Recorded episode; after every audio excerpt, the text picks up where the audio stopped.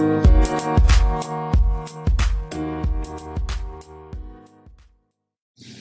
நேயர்களுக்கு இனிய வணக்கம். இந்த நாள் இனிய நாளாக அமையட்டும். விடுகதை பகுதி ஐந்து பேர் அண்ணன் தம்பி. ஒருவன் இல்லாவிட்டால் நால்வருக்கும் வேலை இல்லை. இது என்ன? ஐந்து பேர் அண்ணன் தம்பி ஒருவன் இல்லாவிட்டால் நால்வருக்கும் வேலை இல்லை. இது என்ன? காய்க்காத மரம் பூக்காத மரம். இலையுண்டு கிளையுண்டு நிழலுண்டு இது என்ன மரம்? காய்க்காத மரம் பூக்காத மரம். இலையுண்டு கிளையுண்டு நிழலுண்டு இது என்ன மரம்? அக்கினியும் இக்கனியும் முக்கனியும் சர்க்கரையும் அக்கறையும் சேர்த்து வைத்த அமிர்தம் என்ன அமிர்தம்? அக்கினியும் இக்கனியும் முக்கனியும் சர்க்கரையும் அக்கறையும் சேர்த்து வைத்த அமிர்தம் என்ன அமிர்தம்? நோயும் இல்லை நொடியும் இல்லை. நாளெல்லாம் மெழிகிறார் அது என்ன? நோயும் இல்லை நொடியும் இல்லை. நாளெல்லாம் மெழிகிறார் அது என்ன? ஒற்றைக்கால் குள்ளனுக்கு எட்டு கை அது என்ன? ஒற்றைக்கால் குள்ளனுக்கு எட்டு கை அது என்ன? உயரமாய் வளரும் மரமல்ல கிளை இல்லை இலையுண்டு தென்னையல்ல கணுக்கள் பல உண்டு மூங்கில் அல்ல. கடித்தால் இனிக்கும் சாறு வரும். பொங்கல் தோறும் வீடு வரும். இது என்ன?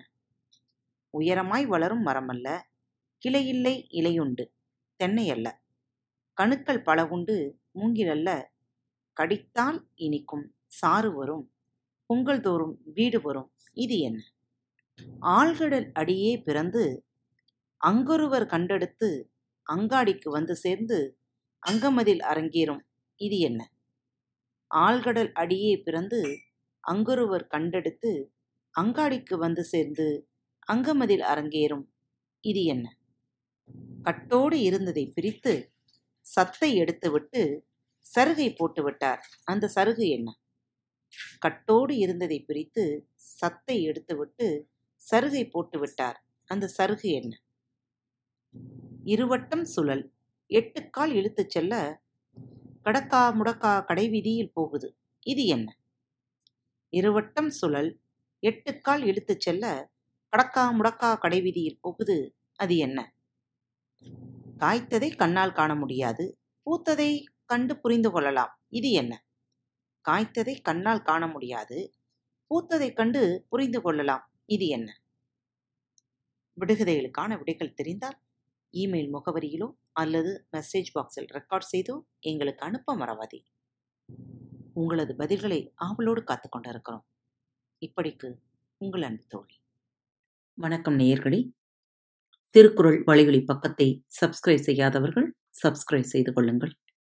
ஃபேவரட் பட்டனை அழுத்த மறக்காதீர்கள். உங்களது கருத்துக்களை மெசேஜ் பாக்ஸில் ரெக்கார்ட் செய்தோ அல்லது இமெயில் முகவரியிலோ தெரிவியுங்கள். மீண்டும் சந்திப்போம். நன்றி. வணக்கம்.